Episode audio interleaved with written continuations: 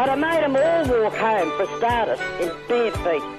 they put on a shocking effort. Some of them wouldn't get a kick in a stable. What a pair of flops they are. You've heard that saying, Eddie everywhere. Well, it was Margaret everywhere.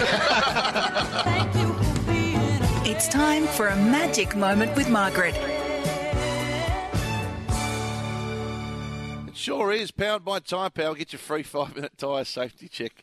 My voice is very Bill Lawry this morning. Margaret, good morning, sweetheart. Good morning, boys. What a great day it's going to be, the Derby Day and Cup Week. Oh, exciting times.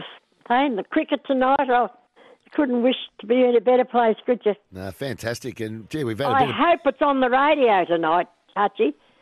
No, unfortunately, Margaret, we don't have the rights for this series. I promise you'll be the last one for a long time. But this is Oh, really? No, rights for this series. But all summer, including New Zealand and the Australian, everywhere from here on, I promise you we got you back from here on. Good. Oh, fantastic. Bit of bad, Oh, well. bit of bad luck, Oh, Margaret, well. with a couple of um, Mitch Marsh gone home, and, and Maxie, what was he thinking? Falling off the back of a bloody cart. Absolute, absolute dill. First class dill Yes. to do that. I mean, they must have been mucking around. They've got out, you know, Stoners has been driving at Air Rising, gone over the, the lip, zoopity doodah hills and tipped him off, I reckon. to get his spot. Trina was deliberate. He nobbled him. I'll tell you what, I'll give him a good clip in the ear, that Stoners.